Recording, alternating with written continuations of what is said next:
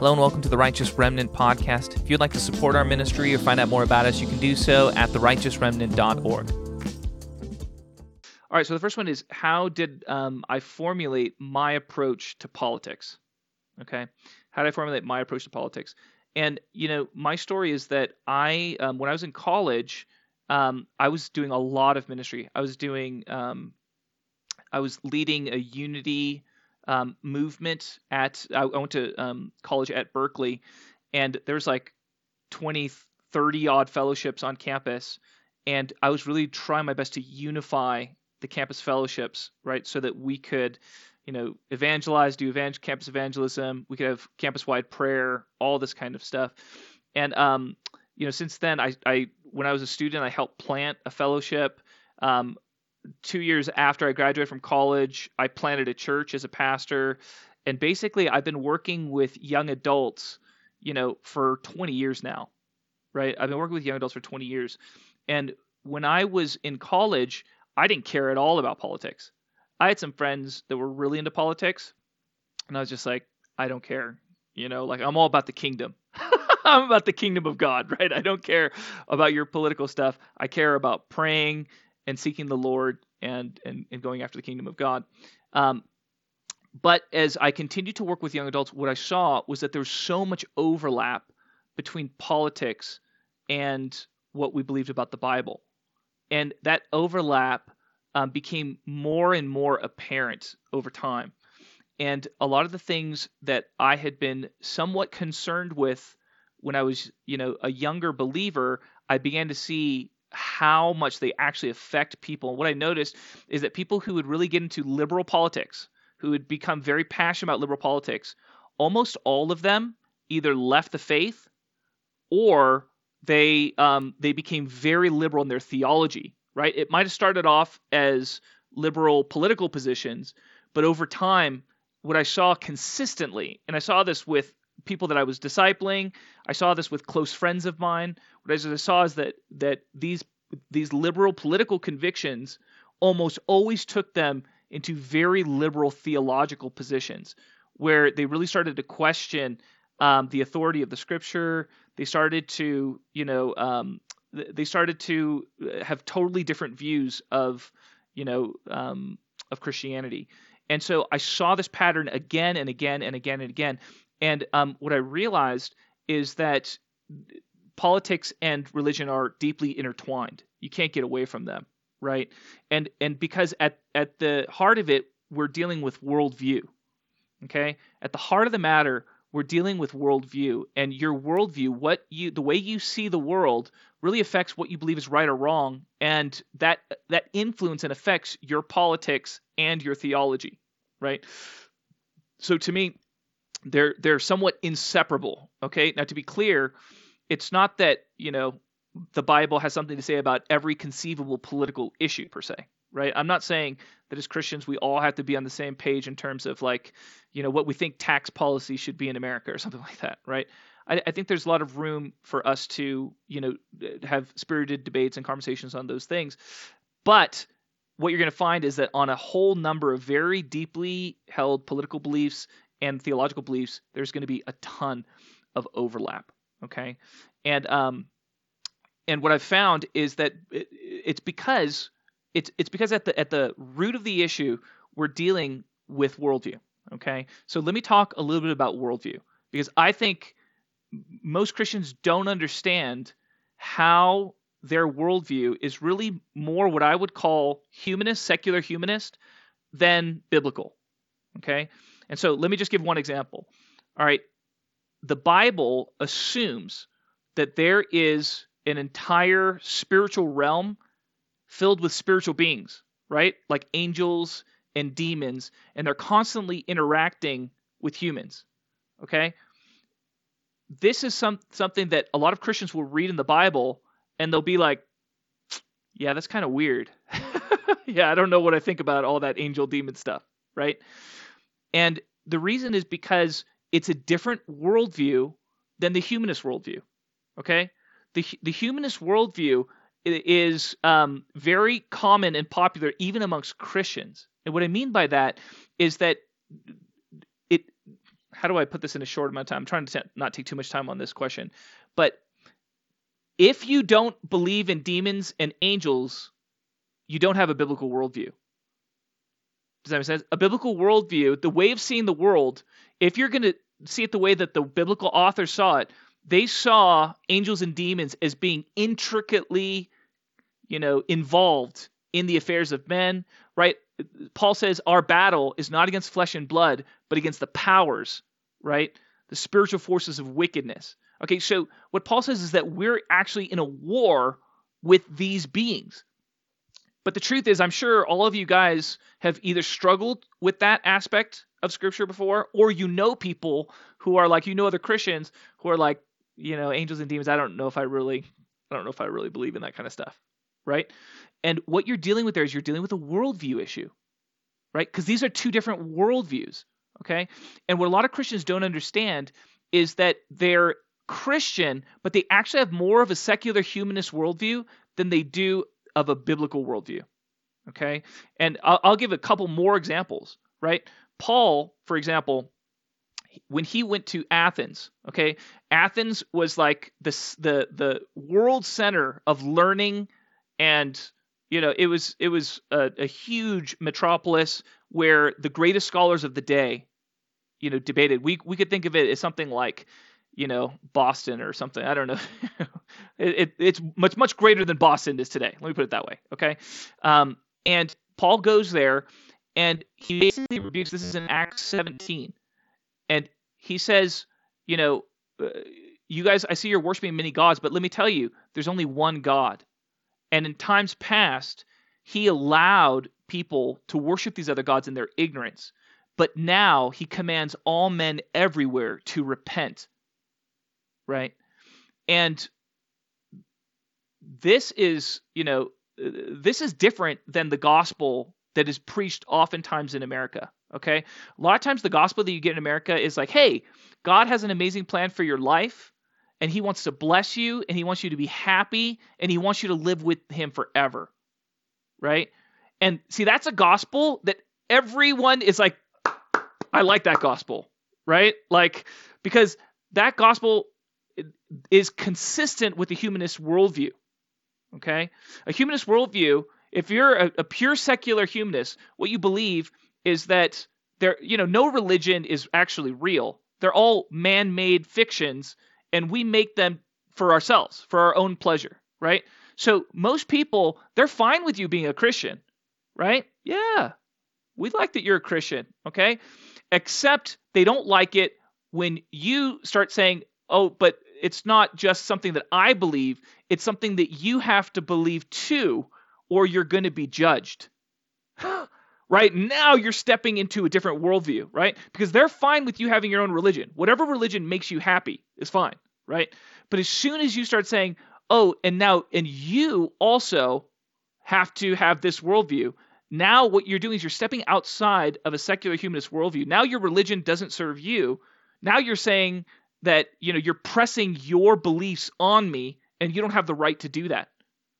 Does that make sense? But that's actually what every single biblical leader did in the bible. Right? Like that's what jesus did. That's what paul did. That's what all the apostles did because they're not secular humanists right? They don't believe that you can believe whatever you want as long as it makes you happy.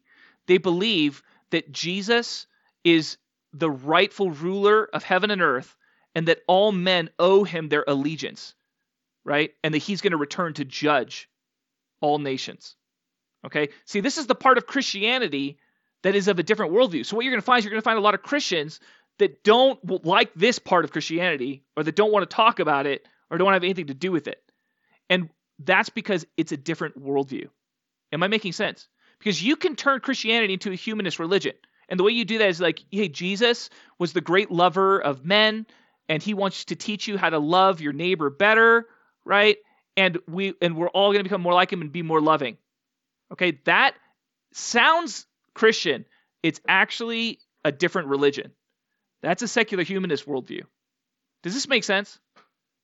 Okay, I'm trying to do this in a very short amount of time to really hit at the essence, but I understand we're, we're talking about pretty big concepts here. Okay, so when it comes to worldview, the great question is what's right and what's wrong.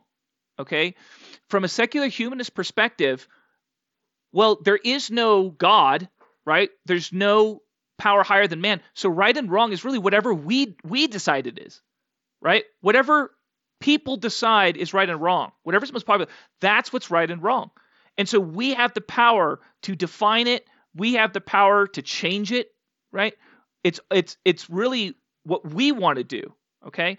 And that is that is contrasted with the Christian religion where we believe that there's an ultimate there's a God who has his own sense of right and wrong and that we are going to be judged by his criteria. Does that make sense? Okay. And that's it's a different worldview. Does this make sense? Okay. So when we're getting into these issues, what happens is a lot of people start to align with secular humanist values. And what they find is that it makes the Bible offensive to them in different areas. Right? It makes the Bible like they don't they don't understand it starts with they don't understand that part of the Bible. But over time, if their heart really connects to these secular humanist values, then what happens is it's you know they find those parts of the bible offensive okay and so there's a lot of different areas where we talk about this but like i said you know if it, you're fine as long as you say hey jesus loves you and i love you too that's fully consistent with the secular humanist worldview you're not going to have anybody mad at you but if you say homosexuality is wrong oh yeah now you've stirred the hornet's net, right? The hornet's net is stirred up and now they're after you, right? Why? Because what you're doing is you're attacking the very heart of the secular humanist worldview when you say stuff like that. Okay? Now, what I want you to understand is that there's a reason why Jesus was persecuted and crucified.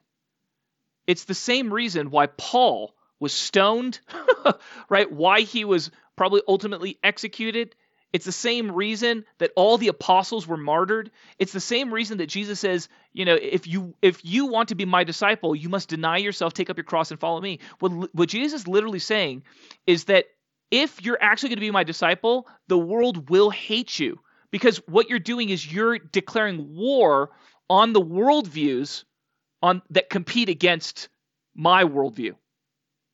And that will offend people. Okay? if we're doing Christianity right, we are going to offend people. It is impossible not to. Because that's the biblical model. Jesus said, if they hated me, they're going to hate you. Right? Like all blessed are you when people slander you and persecute you and say all kinds of evil about you because of me. Rejoice and be glad, for great is your reward in heaven. Right? Again and again, we are going to see that Jesus is warning his followers if you're going to really follow me, then the world will hate you. The world cannot love you, right? Because we're not of the world. Okay? Does this make sense? Okay. The reason why I have to go into all of this is because this is the great question today. Are we just going to speak Christian truths that overlap with secular humanism? Those are the ones that are not controversial, right? If we go tell people Jesus loves them, has a great plan for their life, there's nothing controversial about that. Nobody's going to hate you. But if you start saying, you know, homosexuality is is a sin and is wrong, okay, now you're making trouble. Okay? And I'm just being real. The default position for most churches, especially on the coasts, okay, like you guys in, in near Seattle, is that they don't want to touch any of those issues. They don't want to touch any of those issues. And it's not because, you know, even like a lot of pastors that believe, like there's a lot of pastors. I you guys are at a Korean church.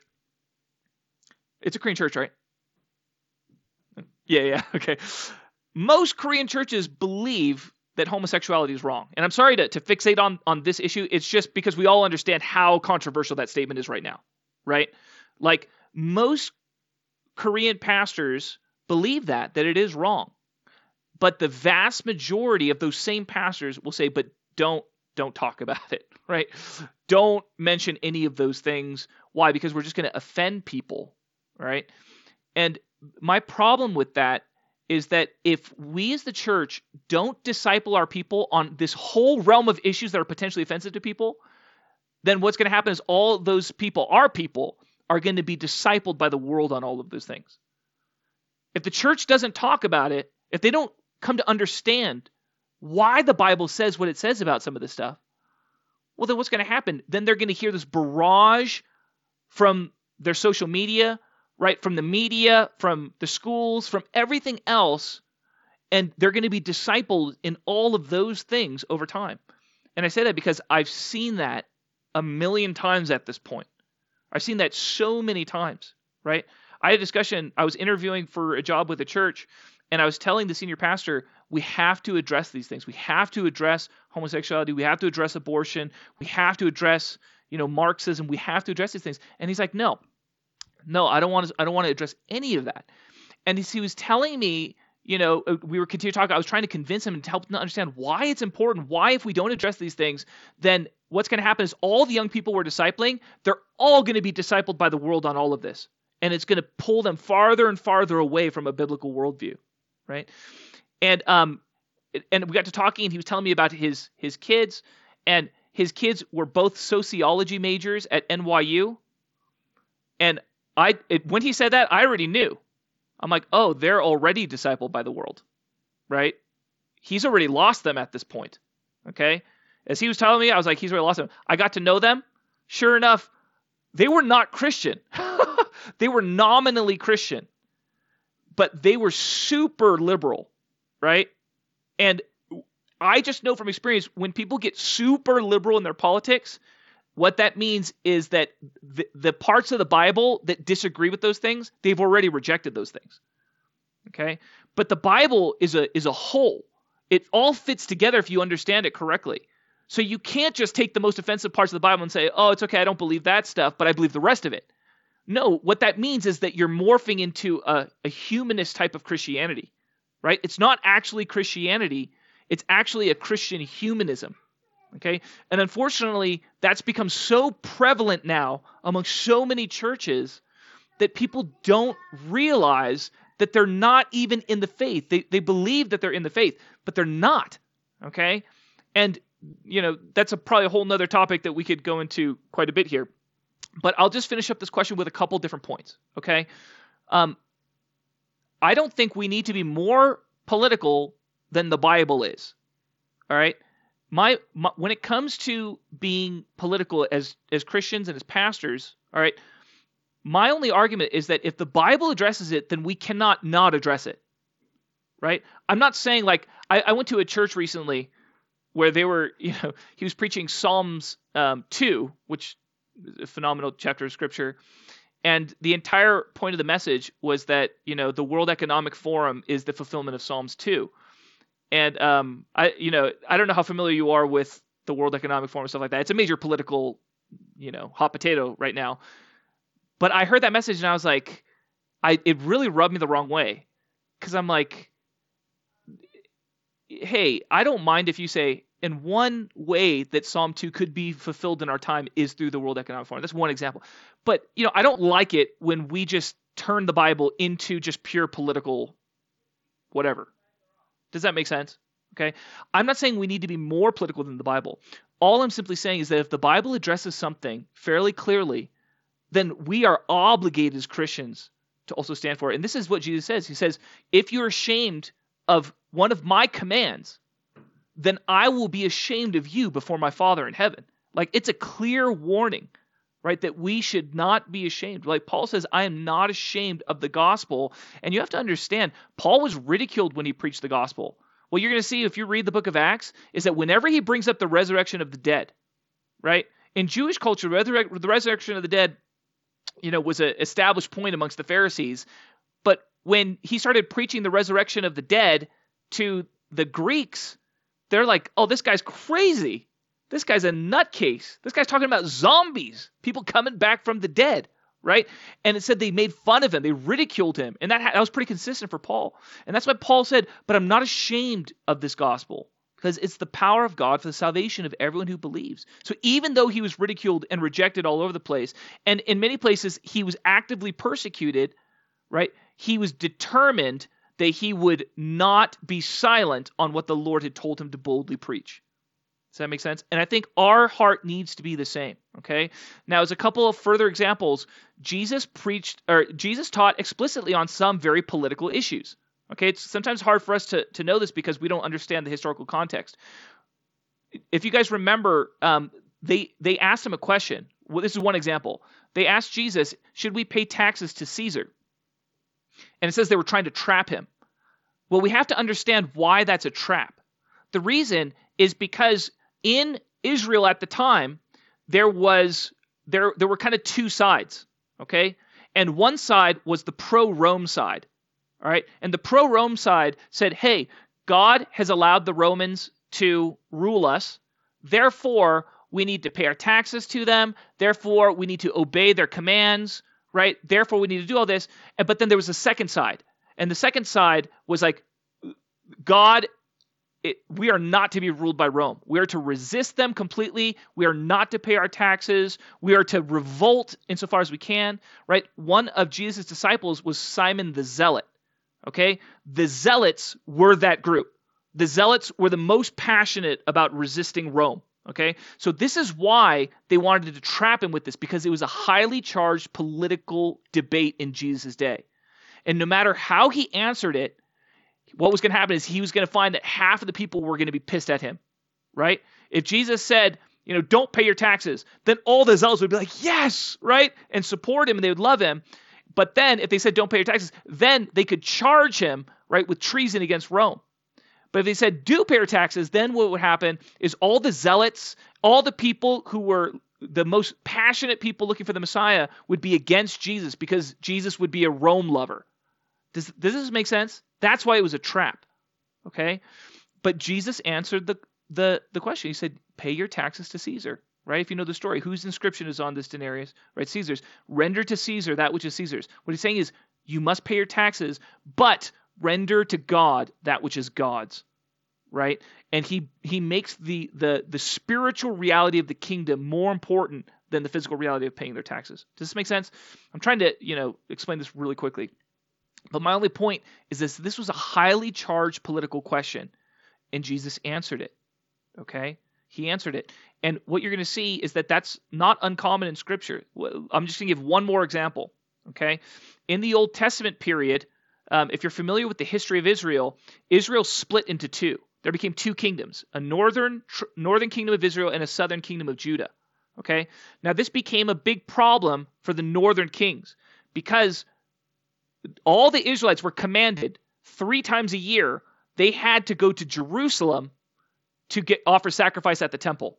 All right, if you were a Jew, three times a year you had to. It was commanded in the law of Moses. You had to go down to Jerusalem to offer sacrifices there and for the feasts. Okay, but that became very inconvenient for the northern kingdoms. Right. So what they did was they said, no, don't go down to Jerusalem stay up in, in Israel, and then we'll create alternate worship sites at Dan and Bethel. And they created, you know, they, they had golden calves there, and they wanted the Israelites to give their offerings there. So if you're familiar in the Gospels, thousands of, hundreds of years later, right, Jesus talks with a Samaritan woman. The Samaritan woman was a descendant of the northern kingdom, right? And she said, you know, you Jews, meaning you people from Judah, say that we're to worship at Jerusalem right? But our fathers say that we're to worship at these mountains up in the north. And what, what she's talking about is that ancient debate. It was a political debate, right? And that was a huge political debate. If you're familiar with it, it's called the sin of Jeroboam. And what you're going to find is that God repeatedly rebukes the northern kings, right, for the sin of Jeroboam and sends prophets to tell them to repent of this, right? But you can see this is a huge ancient political debate. Does this make sense? Okay. And and the prophet's job was to go into that hugely charged political topic and to declare the word of the Lord, and they got persecuted for it like crazy, right? Because the northern kings did not want their people going to Jerusalem to worship. Okay? All right, that's just a couple examples. Uh, maybe one last one. We see John the Baptist. He rebukes um, well, uh, you know, I'll, I'll get into that one later. Okay. All right. The second, the second thing that I, I want to address on this particular topic is a lot of Christians don't understand that God is moving throughout history. All right? God is moving throughout history. A lot of times we tend to think, oh, God's not really involved in the affairs of men. He just wants people to go to heaven, and that's it. He just wants people to believe in Jesus, but he doesn't really care, right, what's going on politically or what's going on.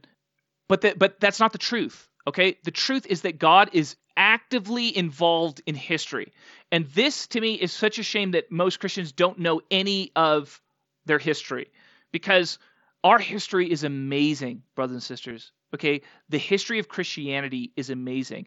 And what we've seen is that God has raised up great men and women of faith who have shaped the course of history through their faith.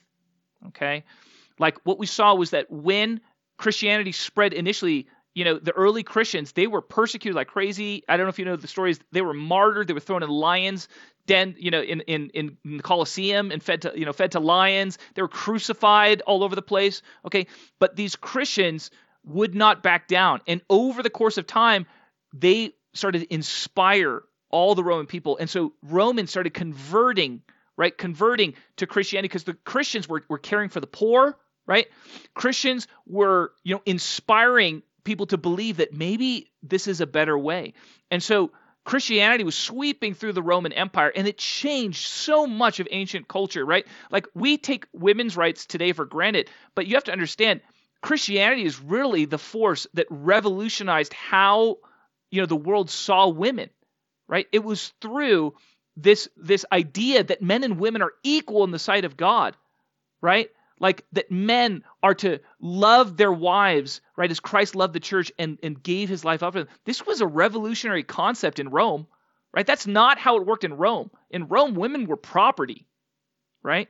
Like this is a very different perception, but it radically changed history. And, uh, you know, when we look at America, I, I always try and help people understand this. America was birthed out of the First Great Awakening.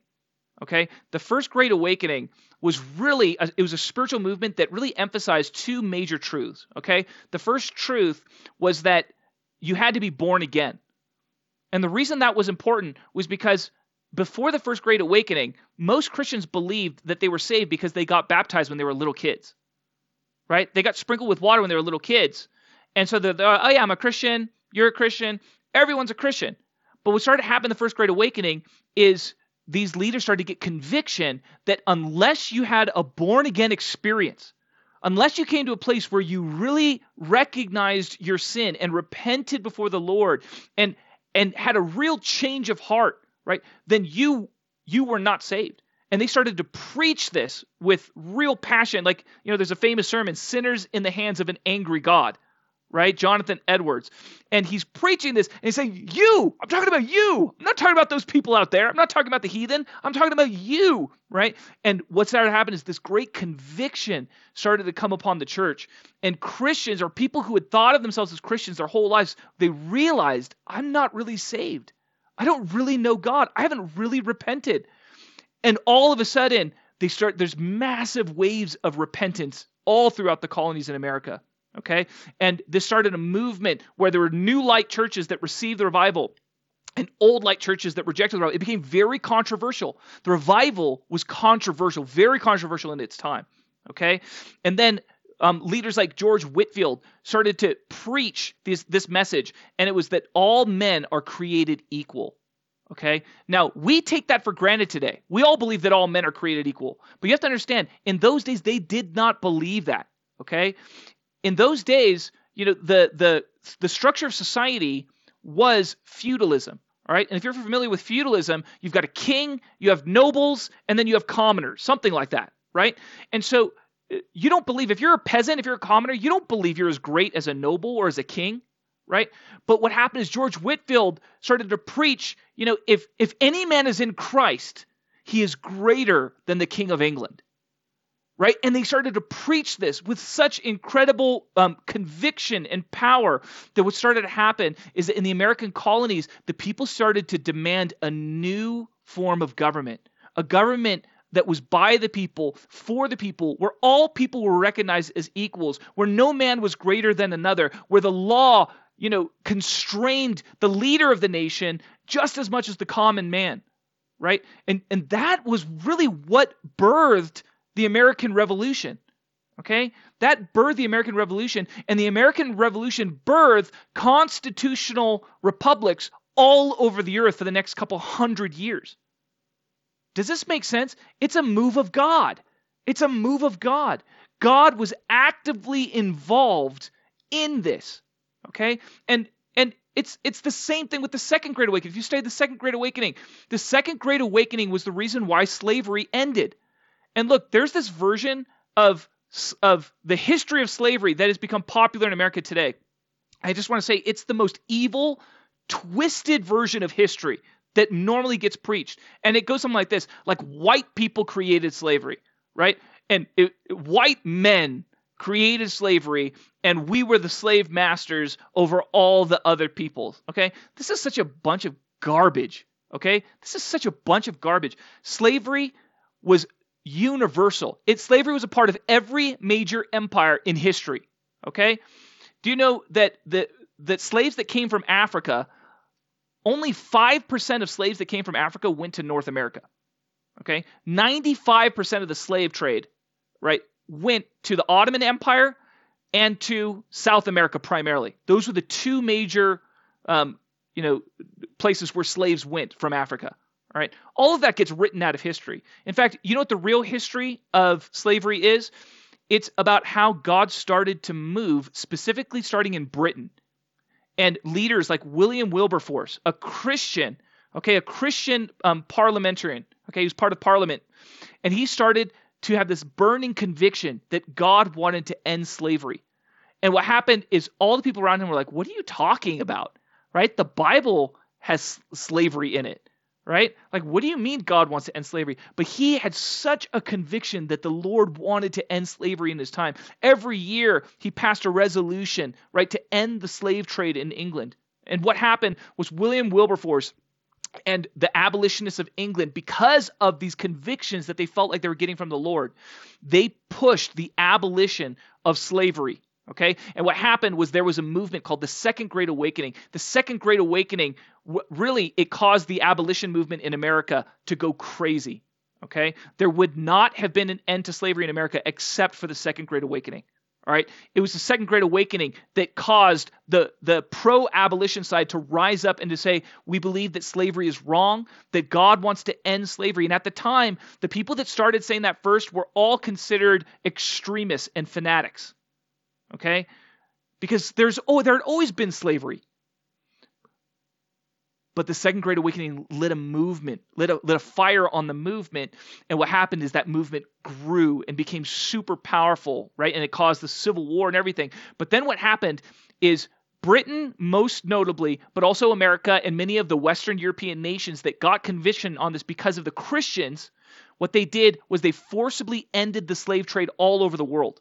Okay, the British they started they started to um, bar not barricade what's the blockade. They started to blockade the west coast of africa. They started seizing suspected slave ships. They they shut they shut down the slave trade by force because they believed that god had called them to forcibly shut down the slave trade right? And when when they sent a letter to the ottoman sultan and he and he was like what do you mean you're shutting down the slave trade? Are you crazy?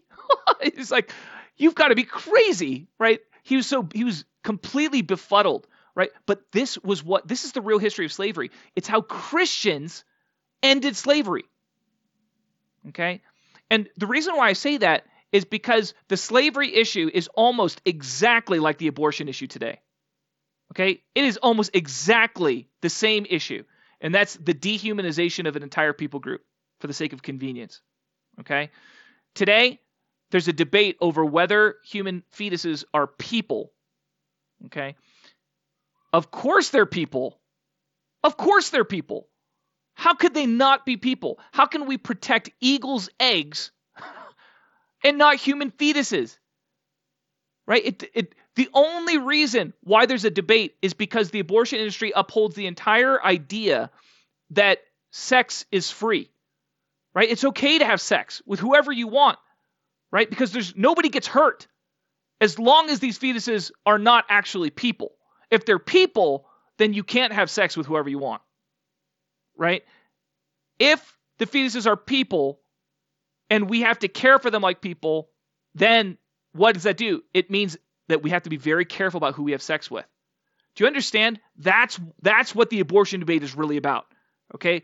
The the dehumanization of our own fetuses is really what upholds this entire idea of free sex and sex has no, you know, there's no downside to it. We can all do it. It's fine. It's healthy. It's good. Okay? But it's the same thing that we were doing with Africans. The exact same thing. Dehumanizing them, saying they don't deserve the same rights. Why? Because it's beneficial to us. Okay? It's the same reason why Hitler dehumanized the Jews because the Jews were incredibly wealthy. Okay? It's the same thing. And we see this again and again throughout history where we start saying these people are not fully human and don't deserve the same rights as the rest of us. Okay? It's the same exact debate. And the problem is that we as Christians, there is there's no argument from scripture. Zero argument from scripture. Okay? That a fetus is not a person. We see several examples in scripture of how God recognizes the personhood of a person before they are born. Jeremiah receives his calling as a prophet before he is born. John the Baptist, right, leaps in his mother's womb, right, when she encounters Mary, okay, because the Spirit has already come upon him. He's already been anointed before he's born, okay.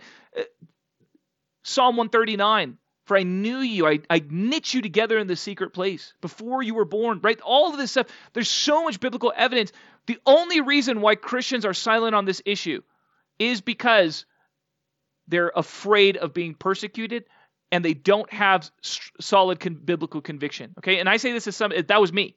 When I was in college, I didn't have a, a take on abortion. I didn't know. I was just like, I don't know about abortion. And then what happened is this pastor came and he preached the most fiery sermon I had ever heard on this topic. And he was like, you know, if it if you're being silent on this issue, right, then you're just like you know, you're just like the Christians back in the days of slavery who wouldn't say anything. And I was like, that is me, right? I went to the Lord that night and I said, Lord, have I been silent on the most important issue of our times? And I felt like the Lord spoke to me and said, Yes, you have, right? And I repented before the Lord there because I was a history major. I had studied the history of slavery in America.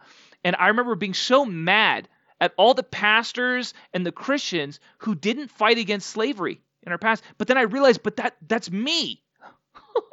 the issue of my time, I'm not speaking into it because I don't have the conviction and I don't have the boldness to take the persecution that would come. Right? And that was the conviction that I had on the issue of abortion. And now, standing on this side, I see the two issues of slavery and abortion, they're almost identical. It's the same debate we're having 200 years later. Okay? It's the exact same debate. Okay, I'm going to move on to the next question. Is it right for us to push or impose our Christian values in politics? It's a good question. It's a good question. Okay? Because the church has a history of persecuting people that disagree with them, right? If you're familiar with them, um, what's that guy? Copernicus? Right? Copernicus who thought that the, you know, the earth went around the sun and he got persecuted for it, right? There's a there's a history. Here's what we have to understand. Whenever there is a dominant moral position, humans tend to become very dogmatic on it. And what I mean by that is when they don't hear disagreement, they start to think that anybody that disagrees with them must be evil or an idiot. Does this make sense? Now, atheists always point back to, you know, European history and they go, this is what Christianity does to people, right? Christianity makes people dogmatic right? Christianity makes people crazy. They become fanatics, right? And they let's say to persecute people, right? But the truth is, it's all people.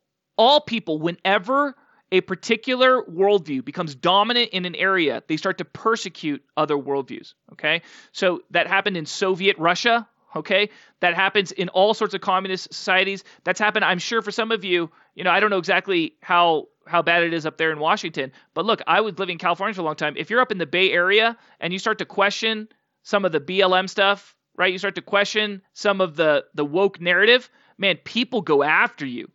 Right? People get really fanatical and extremists on all this kind of stuff, and that's because that's true anywhere. Okay? So all that I'm getting at and bring this up is to say like I understand that danger and that fear of us being like, hey, we don't want to push a, a false morality on people, right? Especially one that if God doesn't expect them to uphold that, right? We can't treat non Christians like they're Christian, right? I've heard that argument many times, right?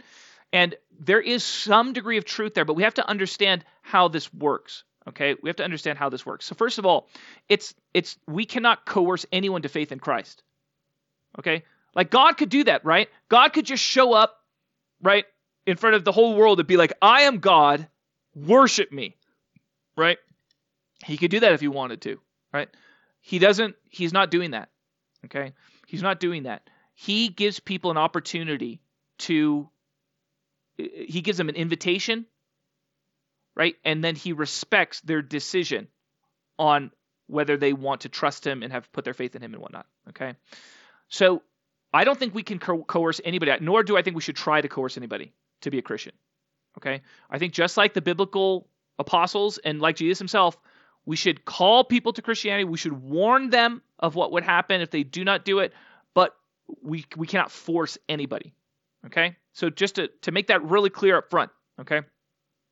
But what we have to understand is that we are constantly living in a world where our worldviews are fighting. Okay. And this is what I, I, mentioned earlier on. Because what I believe is right, I don't believe it's just right for me. I believe it's right for everybody. And guess what? What, you know, it works the same way on the other side. Okay. I get accused all the time, right? If I say that abortion, if I say a fetus is is not you know, it's not like cutting your hair, right? That's the argument that people want to make today right? It's like, oh, it's just like getting a haircut. It's dead. It's not, it's not a real person, right?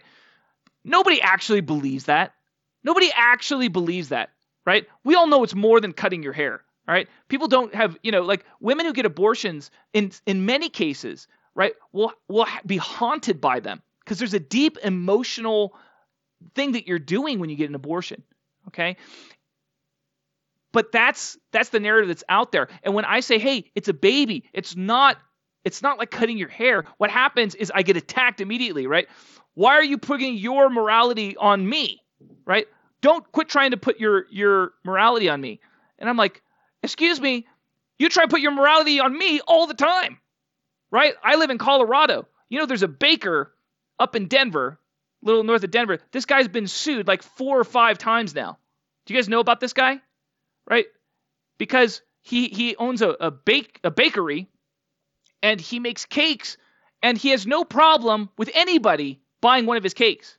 But what he had a problem with was there was a gay couple who said, "Hey, can you make a special cake for us? A unique cake where you write, you know, congratulations on your gay marriage or something like that." And he said, "I can't do that because I'm a Christian. I can't make a cake, but you're welcome to buy any of my cakes and do it yourself." All right? You know they went after that guy. They have been they have been trying to destroy that man for the past decade. They've sued him so many times right? Because they're trying to destroy him, all right? That is what is happening. Like, I don't see that many Christians doing anything like that. In fact, I don't think I've ever seen it. I know, I'm sure it happens out there, right? I'm sure there's some Christian out there that says, you know, how dare you do this? And like starts hating on people and starts trying to destroy them and so that. I'm sure that happens. I've just literally never seen a Christian do that myself. Okay? But I've seen it the other way around a million times. A million times. I've seen it so many times, right? Where Christians have been harassed. There was a girl at, at I founded a church in Berkeley. Okay, I started helped start a church. I ended up leaving that church, but there was a student who became a, a senator, a, a, um, a student senator at Berkeley. Okay, and they tried to pass a bill at Berkeley, you know, affirming transgender identity and gay, you know, gay whatever, right? And this student senator, because she was a Christian, she abstained from the vote. Okay? She just didn't vote for it. She said, I, I, I'm not going to vote either way on this. Okay? Berkeley tried to destroy her life. Right? They had protests at every student senate meeting. It became a national story. You can look it up, Isabella Chow. Okay? You can look up Isabella Chow. You guys maybe have been a little young. You know, this happened, I don't know, seven, eight years ago, maybe now. Okay, they tried to destroy her life. Okay, they were they were uh, uh, they were going after Christians constantly.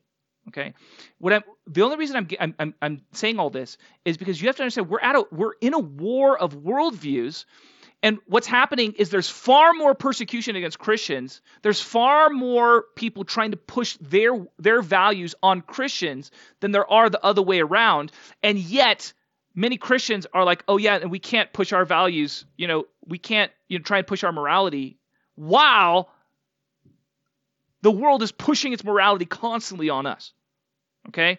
Now, to be clear, I do not think we should push our morality in that same kind of evil way. Okay, like I said, we should respect people's free will. Okay, we should respect their decisions. Okay, I'm not trying to say we should try and destroy people and get them fired and all this kind of stuff. Okay, I don't think we should do that. Okay, but if we're talking about, hey, I believe that homosexuality is a sin. Okay, I believe I have the right to say that. I have the right to teach on it. Okay, you don't have the right to ban my book if I write about that at Amazon. You don't have the right to, to sue me and shut me down. You understand they're, they're passing hate speech. They've passed hate speech laws in Canada, all right, where pastors have actively gone to jail for saying this kind of stuff now. All right, Amazon has taken all a, a, a huge number of books off the market for saying that type of thing, and it started with homosexuality, but now it's like gender identity. Right, if you say anything against, uh, you know, transsexual anything, you're going to get banned right? You're going to get shut down in all these different places. And and the issue is Christians don't understand. It's not just that you have the right to say it, right? It's that you you it's right to say it.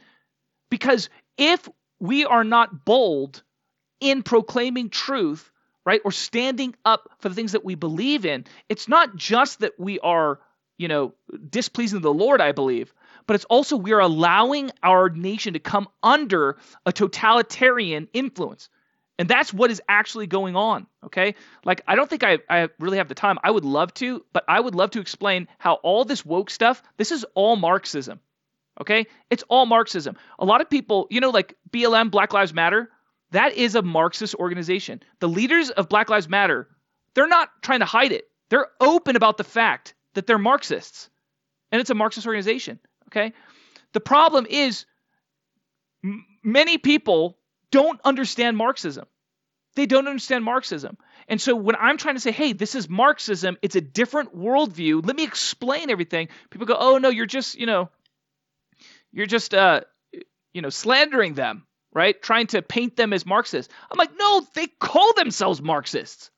right? Like they're they self-identify as Marxists, right? It's because I actually understand Marxism. I've actually studied critical race theory. I know I know the progression of thought, okay? And that's why I'm warning you that this is an ideology that has caused mass you know, destruction throughout the 20th century. Marxism is the most destructive ideology in history. Okay? It's the most destructive ideology in history, and our generation is flirting with it like we're completely ignorant of the entire 20th century, right? It's like, oh yeah, it's okay. That's Marxism. A little Marxism is good. Excuse me, do you understand the entire history of the 20th century? Like we're Koreans. You understand the great difference between North and South Korea is Marxism. Like that's the difference, right? Like this is not something that we could be like, oh yeah, yeah, don't worry about it. It's not a big deal. It's okay. And I'm like, no, you do not understand the spirit of Marxism. Okay? The spirit of Marxism is what it does is it tries to coerce you and intimidate you into being silent. And the greatest enemy of Marxism throughout history has been Christianity. Okay? It's Christianity has been the major force to fight Marxism right throughout history. And it's because you cannot silence a Christian who has real conviction. Because a Christian who has real conviction understands that he's going to suffer in this life. I understand I'm going to be persecuted. I understand I might be fired from that job. I understand that people might not like me. But none of that is as important as being faithful to the Lord because I'm going to be judged by Him on that day. And I'm willing to suffer for the sake of truth and to speak out forcefully against it. Okay? That's why Christianity is the most effective tool against Marxism. And it's why, if you look at Marxist training throughout history, it's always to ridicule Christians, to intimidate them, to silence them, right? And then when you can, to persecute them and kill them. Okay? That's how it works, right, in Marxist trainings. I'm talking about actual trainings from Marxist countries. You know, the KGB Ah, man, this this talk is gonna get way too long if I go into depth into this. Okay, so forgive me. I'm gonna stop short there. But all I'm trying to say is we're we're dealing with with something that Christians don't understand how important it is that you speak out. right? It's not just a matter of personal, you know, belief. It's we're actively fighting against a demonic worldview that is swaying our nation right now. Okay? And it can get really, really bad. Okay? It really can. Like I say this as a history major, that I, I study history. I love history. And I'll tell you, you know, Hitler was elected. All right? Hitler was elected. All right? Totalitarian societies they don't just spring up out of anywhere. There's signs to it. And what we've been going through for the past 10 years has all the hallmark, hallmarks of the encroachment of a, of a totalitarian ideology. Does this make sense? And what I'm saying is that many Christians, the reason why they're not speaking up is because they're intimidated. All right? They're intimidated. It's like, why are you trying to force your morality on me? Right? Right? Or like, why are you so unloving? Okay? Why are all this all these accusations? And I remember I spent the, like years trying to defend myself. Oh, I'm not really unloving, right? I have gay friends, right? Like I have, you know, like like I, I don't have any hatred towards gay people. You know, like I, I love, you know, people who identify as transgender, right? And but what I realized over time is that all of this, it doesn't matter. They don't care that I don't hate gay people. They nobody cares about that. They care that I would say something against what they believe. They don't care about what's in my heart. Does that make sense?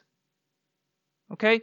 But what I'm saying is that most Christians are completely silenced. They're totally intimidated. They don't have conviction. And so, because of that, they're actually irrelevant. They're not engaged in the battle for our nation because they don't even realize there's a battle going on. All right, I'll answer the final question um, in the last 10 minutes, okay? So, Nick asked me, what are some practical ways for Christians to engage in politics? Okay, like practical ways. The most important thing is to pray. The most important thing is to pray, okay? Because prayer is where all your conviction comes from. Okay? Without prayer, a Christian does not have conviction because the conviction has to come from the Word of God. The Word of God has to give us the confidence that what we believe is true and that it's actually important for us to do something about it. Okay? Our prayer life is always tied to the vision that we have, to the sense of mission and purpose that we have. Let me put it to you this way: the Korean church were the greatest missionaries, you know, um, of the past generation. All right, we planted churches all over the world, but there's a reason why, because of the prayer, because of morning prayer. Okay, prayer and mission are always tied together. All right, if you've heard of Cru, um, camp, used to be called Campus Crusade for Christ. They're one of the larger. They used to be the second largest Protestant missions organization in the world. Oh, they might have been the largest. They might still be the largest actually. Um, but that's because they were founded by a guy named Bill Bright. Bill Bright um, was all about fasting and prayer. That guy went on five 40 day fasts in his life. Okay, he said fasting is the most important of Christian disciplines. Okay, Cru was founded on a culture of prayer and fasting. But what happened is over time, they lost their heart for prayer and now they're losing their heart for missions. That's always how it works. Okay. So the only reason I'm bringing that up is because the only way that you can, you can have grace to engage in this spiritual battle is if you have vision in your life, and that only comes through prayer. Okay? So being devoted to prayer is the most important thing. Okay? It's where all of our conviction comes from. We receive it from the Lord in the place of prayer. Okay. Now, number two, you, you got to vote. All right. You got to vote. Like, it's a blessing that we live in a republic, right? We generally get the policies that the American people want. Okay. So the, the people who vote, right, get to determine policy. Right? So Christians have to vote. It's mandatory. You absolutely have to. It is your God-given right and responsibility, in my opinion. Okay? I think believers should be voting, and not just voting, but they should be advocating for righteous positions. Okay? They should be advocating for righteous positions. Okay? Now, I, look, I'll be honest. I've caught a lot of flack for speaking out on some of these issues. I'm sure you guys can imagine. right? I've gotten a lot of flack for speaking out on all this stuff. I don't regret it one bit. Okay? I don't regret it. I've, I've, I've been fired how many times? I don't know, four or five times now. Okay? Now, to be clear, I I do try to be careful not to get fired. Right? Like, I'm not just out screaming at you know people like being a maniac or something like that. But what I am saying is that I I understand I understand that persecution is going to come. and I've determined that it's actually worth it. In fact, I'm I'm convinced that the rewards that the Lord will give us on the day of judgment are largely tied to the persecution that we endure. You're going to see that again and again in Scripture. Okay? Again and again in Scripture, you're going to see that Jesus is talking about you're blessed when you undergo rejection, when you undergo slander, when you undergo these things for my namesake, to be obedient to me. Okay? So I have this I have this deep conviction about this, which is why I I advocate for the things that I have strong conviction for. Okay. So I mentioned one of the main things I advocate for is abortion. Okay. Why? Because I believe they're babies. I believe that in the same way that my spiritual ancestors fought for people to recognize the humanity of slaves, I feel like in my generation, I'm fighting for our nation to recognize the humanity of these babies. Okay? I believe it's a worthy calling. Right? I believe it's a worthy calling. And so because of that, I have conviction on it. That's why I encourage believers pray into this issue, vote into this issue. Don't be ashamed on this issue to speak up. All right? Because what happens is if we're ashamed, then what happens is our entire all of our young people get discipled by the world. All right? I didn't mention that, but yeah, that's really one of the ways that started for me is I looked on my Facebook wall. You know, back in the day we all used Facebook. It's probably different now, right? But on my Facebook wall, it was all liberal, anti God sentiment on my Facebook wall at the time. And I was like, and I was a college student, and I was like, oh my gosh, all the high school kids, like my brother, my brother was in high school. It's like all my high school, all the high school kids, their walls are like this, and they don't know the other side of the argument. They don't even know it. Nobody's speaking out for the other side, at least on my wall. And that's why I had conviction. I have to start speaking out right? And when I first started speaking on social media, I was like the only one, right, in, on my wall, you know. And man, people went after me. They went after me like crazy, okay? And I learned how to deal with it. At first, it was very uncomfortable, but the same thing. It was conviction. I had conviction. I had to speak out on this. Um, and then I learned over time how to do it well. Okay, so what I what I always encourage people is you advocate for the things that you have conviction for. Okay? You don't need to be advocating on some random issue because you believe, you know, your pastor wants you to. Okay? No, the issues that you have conviction for, you believe that this is important to God. All right? Those are the issues that you you should advocate for. Okay? And the last way is that you should consider running for office. Okay?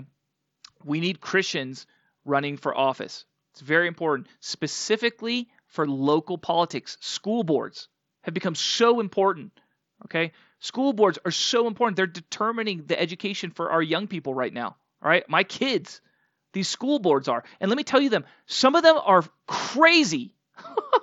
some of them are crazy, the stuff they're trying to push on our kids. Okay?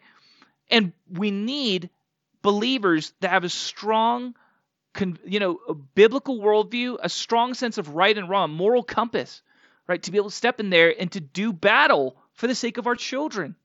Okay? Like this is important. And it's hard for us as Asians because a lot of times we feel like we're not really, you know, part of the, you know, we're not really, it's not our land or something like that. Okay? But I want to encourage you guys. Um, it's actually way easier for Asians to get elected than for white guys.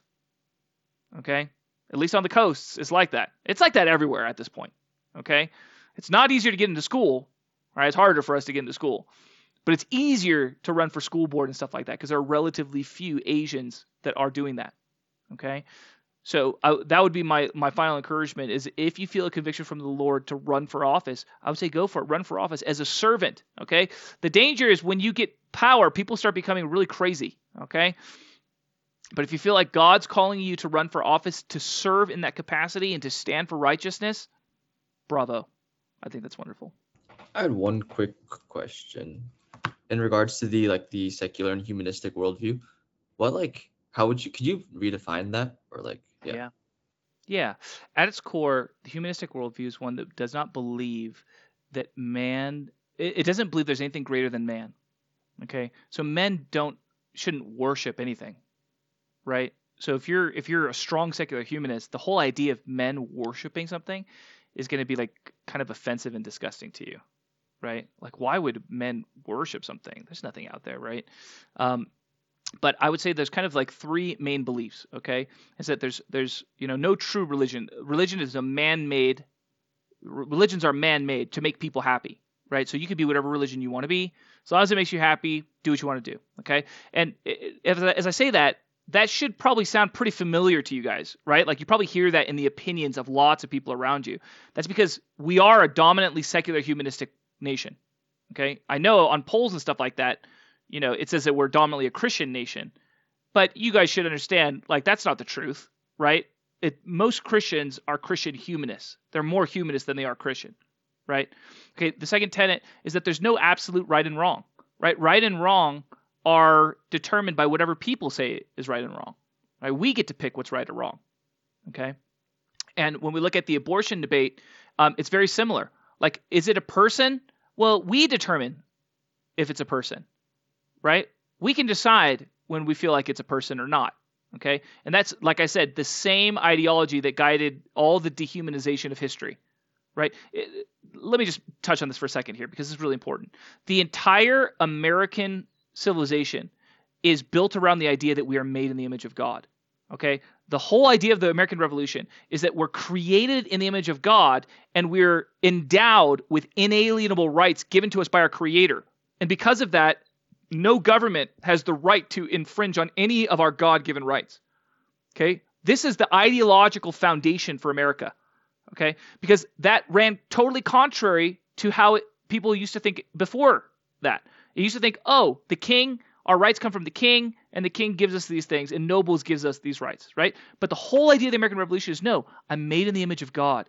Therefore, I've been given these rights by the Creator, and no government can infringe on them. Do you understand? This idea of us being created in the image of God, it undergirds our entire system of law. It undergirds all of our understanding of politics and government. Okay? That's why if you take that away, it rips out the foundation for everything. Okay? So that that's the second belief, right? That humans get to determine right or wrong. we get to decide who's a real person, who's not a person, etc. Okay? And again, to contrast that with the Christian worldview, no, we believe that men, all men and women are created in the image of God. Therefore, I don't have the right to destroy somebody who's been made in the image of God. Does that make sense? The difference of ideology there? Okay? So that's that's number two.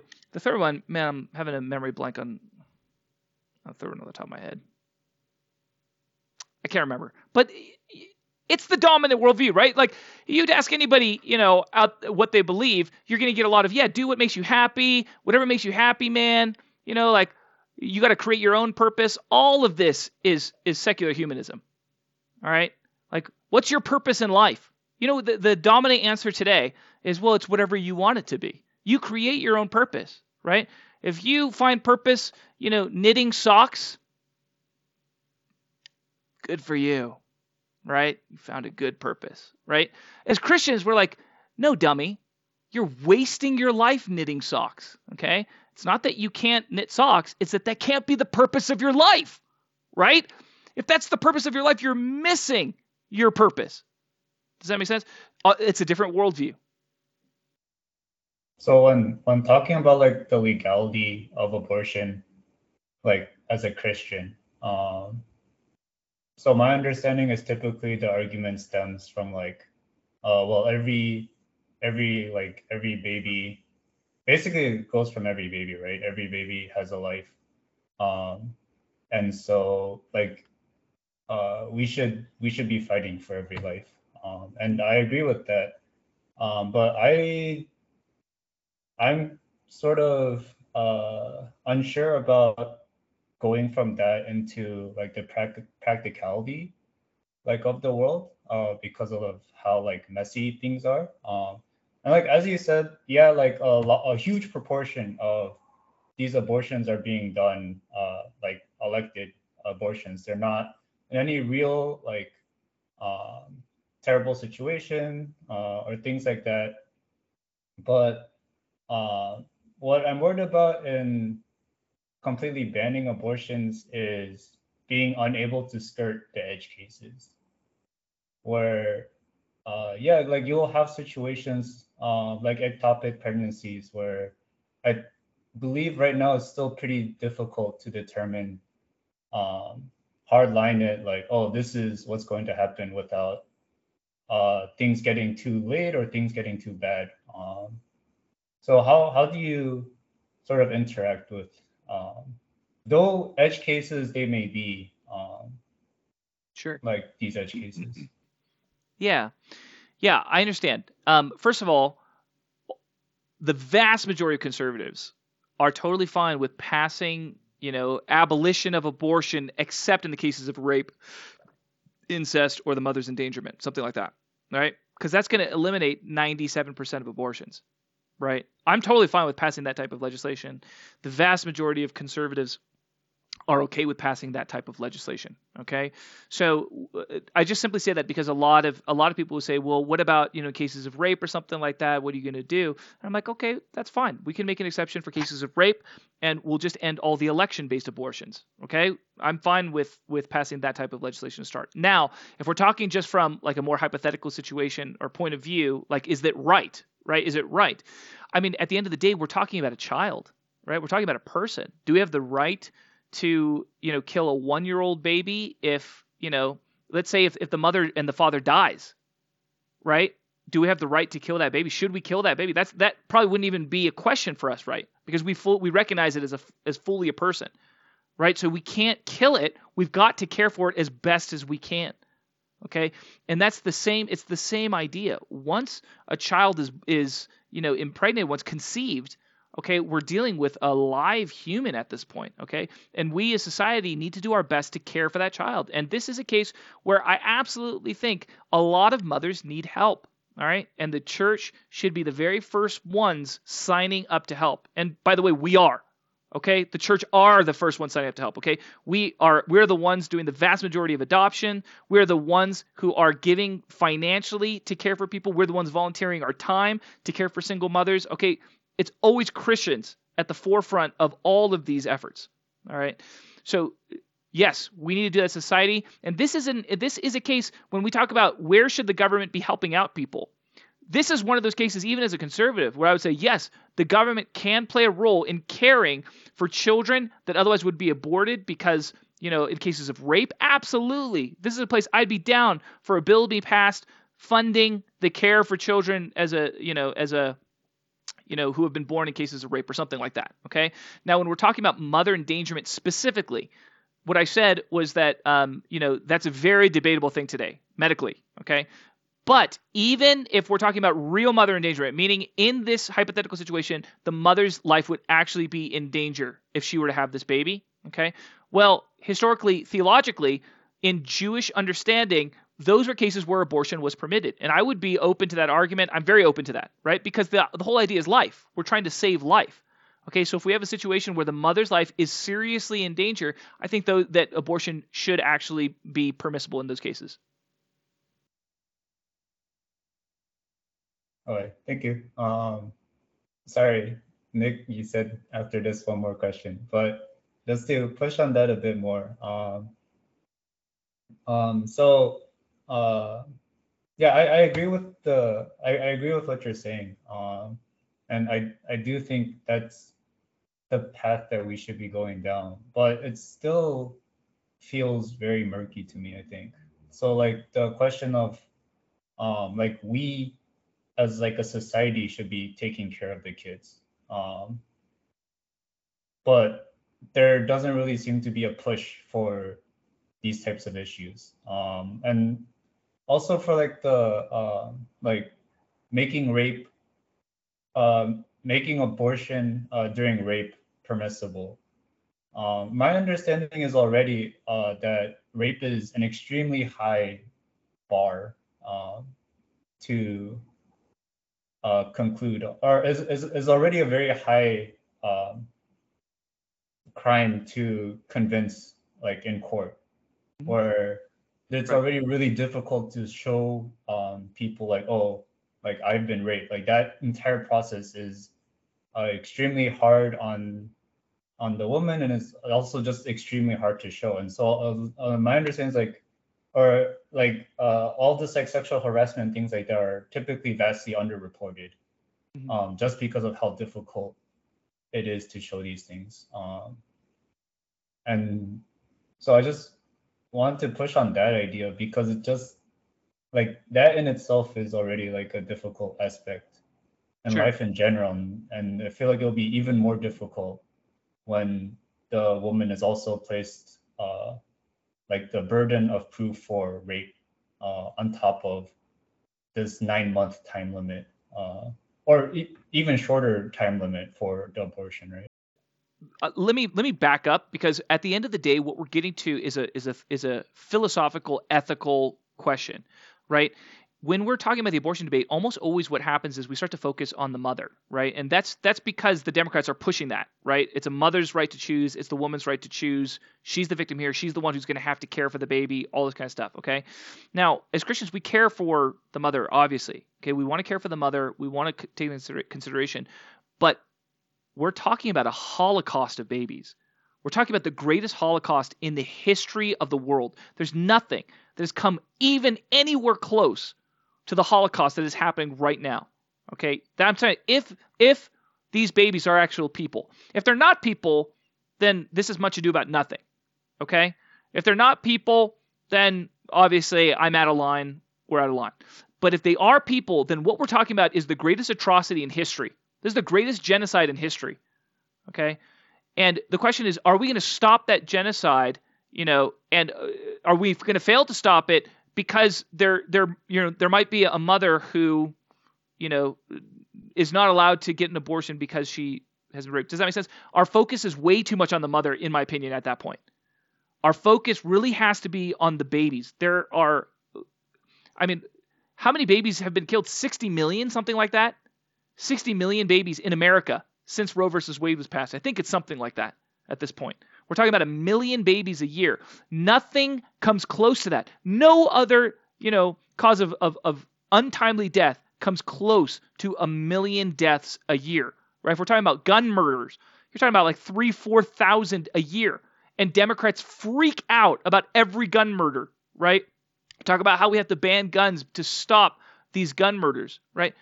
But you have to understand, three, four thousand gun murders compared to a million, it's not even comparable. These are like this is a totally different level, right, of what's happening to these babies.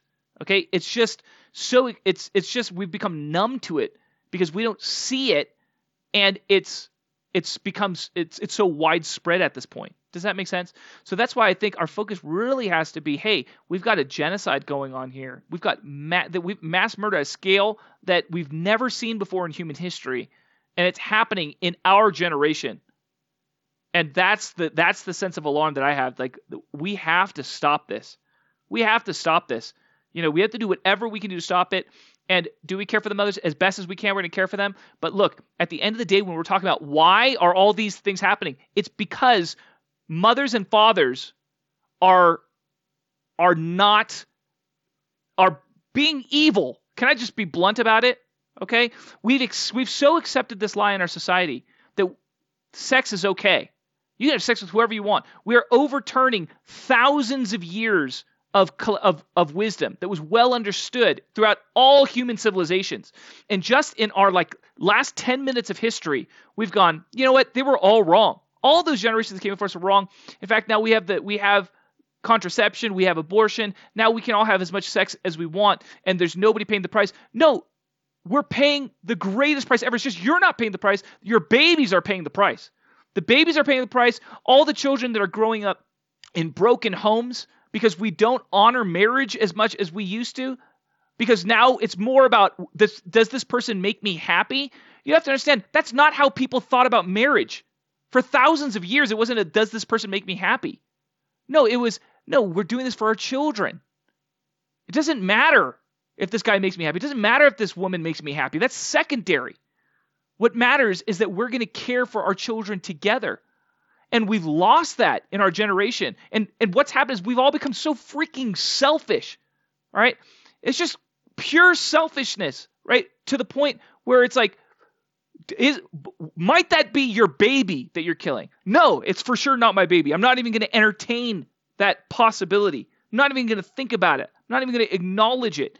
And it's like the callousness that has come upon our culture. We don't understand how callous we've become, and all to justify this uh, this this rampant this free sex that has unbelievably destructive consequences, not just for the aborted babies.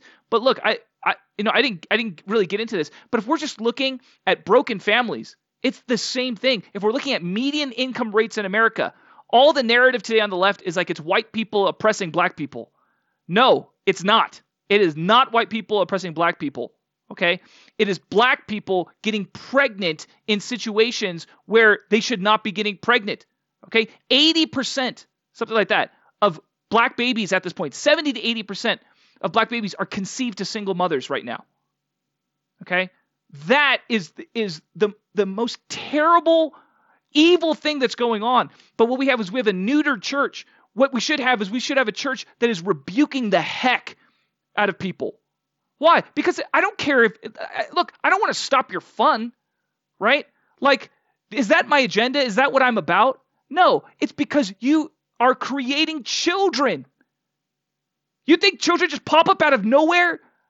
You know, that's the problem. People go like, "Oh, I didn't choose to to have this baby." I'm like, "Yes, you did. You chose to have it when you have sex. What you think that's that has nothing to do with this? has everything to do with this, you know? But we live in this culture where it's like, oh yeah, the mother's the victim because she didn't choose to have this baby. Now you're forcing her to have it. No, she chose to have the baby. She chose to have the baby. In 97% of circumstances, she chose to have this baby. All right. Don't tell me that she's a, a victimless, you know, and to be clear, the the father did too. I'm not trying to lay this all on on mothers. The father did too.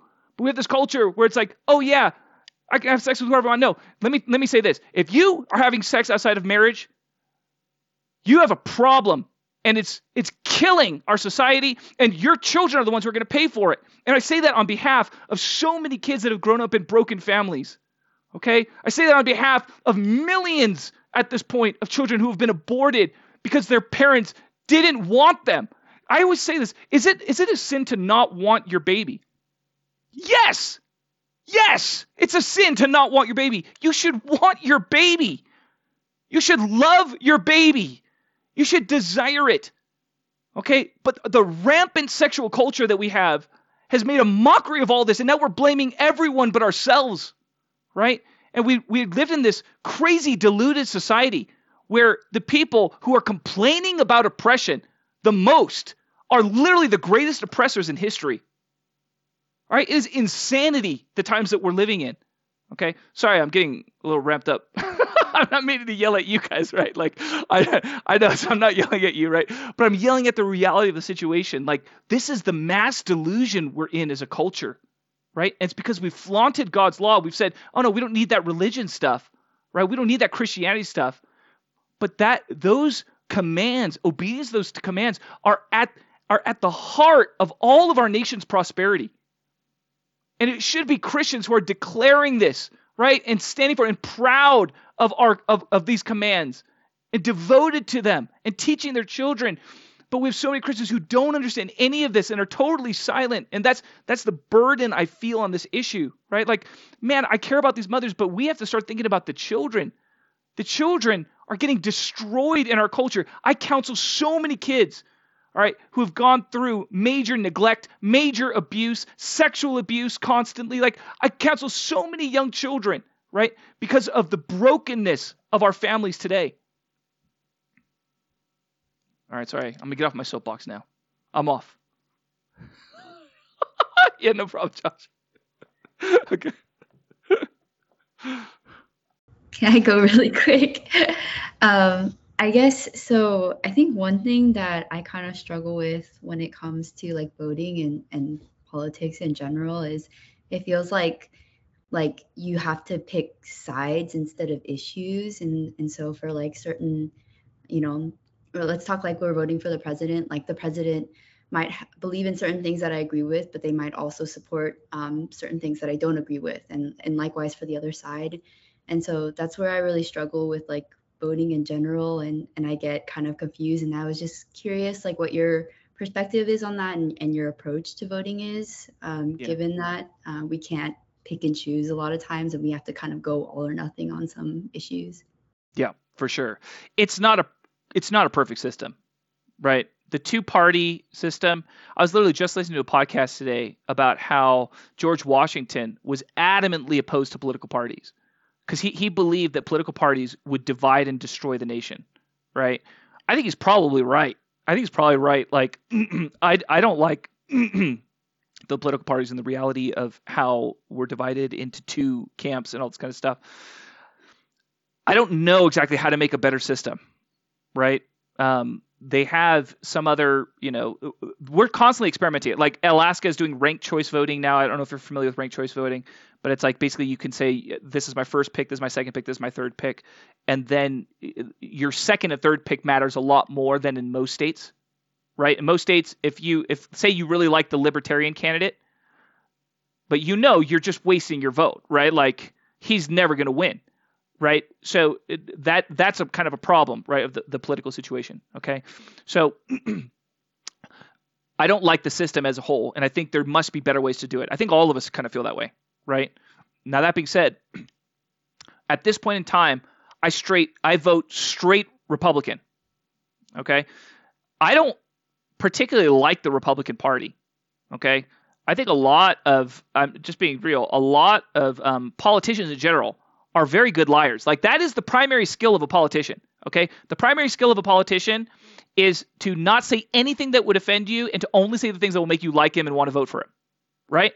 So if you're a good politician, what that means is you're a very good liar. That the, the two things go hand in glove, right? So I don't particularly have a great fondness for politicians in general.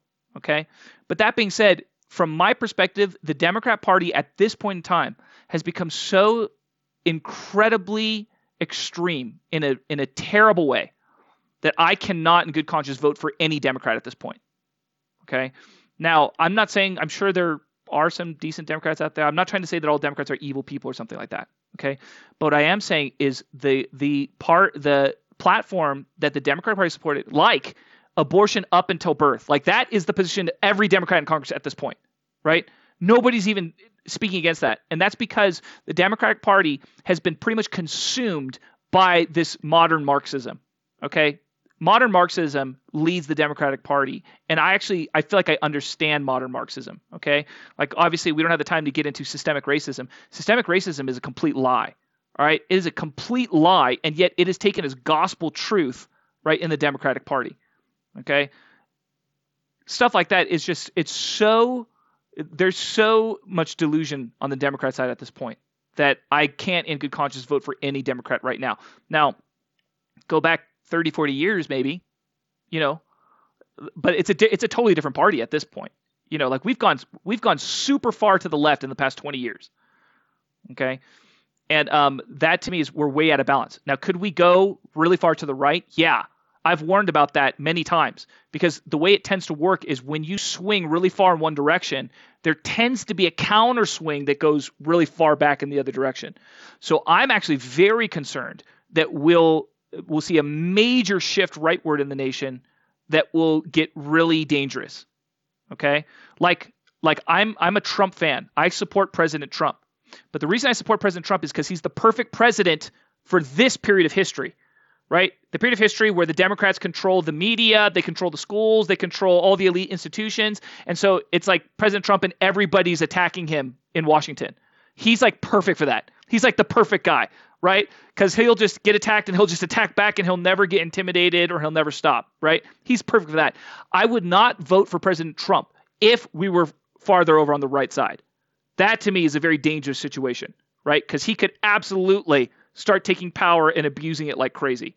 Does that make sense?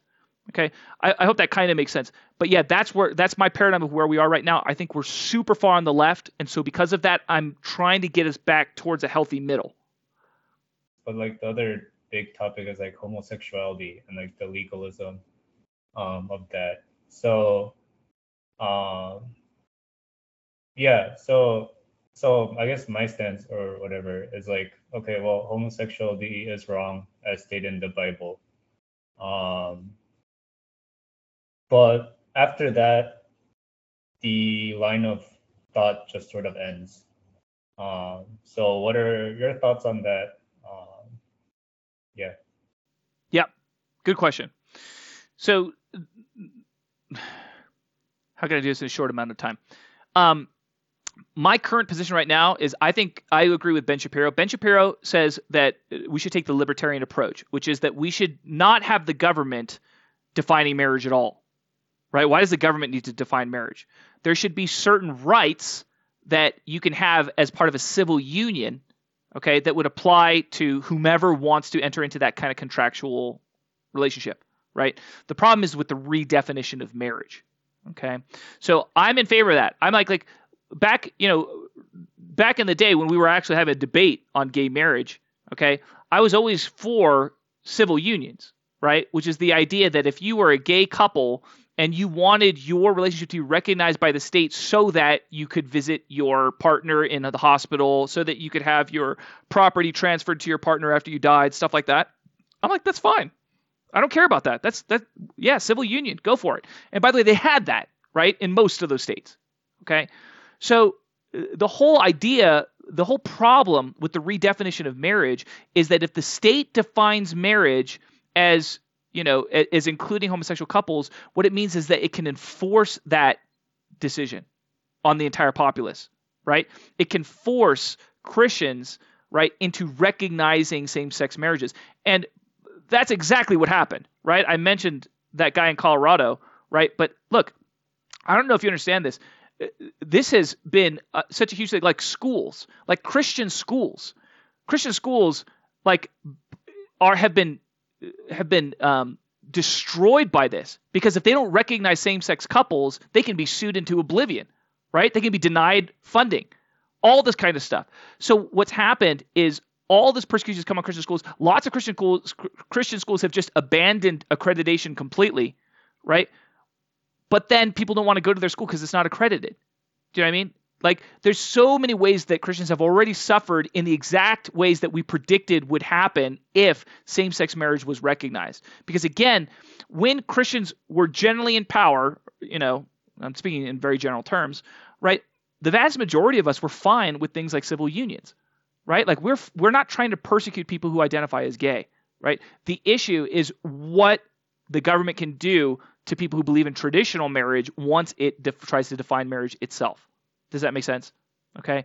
So that's why I think the government should just get out of the, the business of defining marriage, just have legal you know contracts essentially that the state recognizes and then that's fine. If a, if a gay couple wants to be recognized by the state with their union as long as conservatives are not pushed into a place where we have to recognize that or we get persecuted which by the way is, is like it's so obvious that this is happening on and it just it started with the gay issue but now it's moved to everything right? I said now it's transgender now it's like vaccine stuff you know? Now it's like it's it's just exploding everywhere. Like the, like all this justification of censoring conservatives on social media all over the place like it's it's gone out of control which is exactly what we were worried about back you know 10 15 years ago when we were fighting on this issue. It wasn't because like at least you know for for most of us that most of the ones i've talked to it's not like like i don't like if two people want to sleep together uh, if god's not going to stop them i'm not going to stop them right? Like that's fine.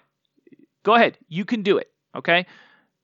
But again, it, it has to do with the persecution aspect that has has surely come to pass at this point. Yeah, thank you, Pastor Dennis. I feel like um, it was a really good intro. Yeah, man, it's my pleasure, and I, I appreciate you guys. I know that, look, for a lot of us that are, you know, growing up on the coast, it's hard to hear a lot of this stuff you know? And so i just want to honor you guys for you know i don't see any super offended faces looking at me right now so thank you for not being crazy offended with me and for hearing me out. And um and yeah at the end of the day like i said i think we can disagree on some of these things but the most thing is we're one we're one body we're family right we're spiritual family and so i pray for you guys that the lord would lead you in all this because i know that this is these are such difficult issues you know to get clarity on what's right or wrong you know, and then to, and then to get conviction on it. So I pray the Lord lead you guys.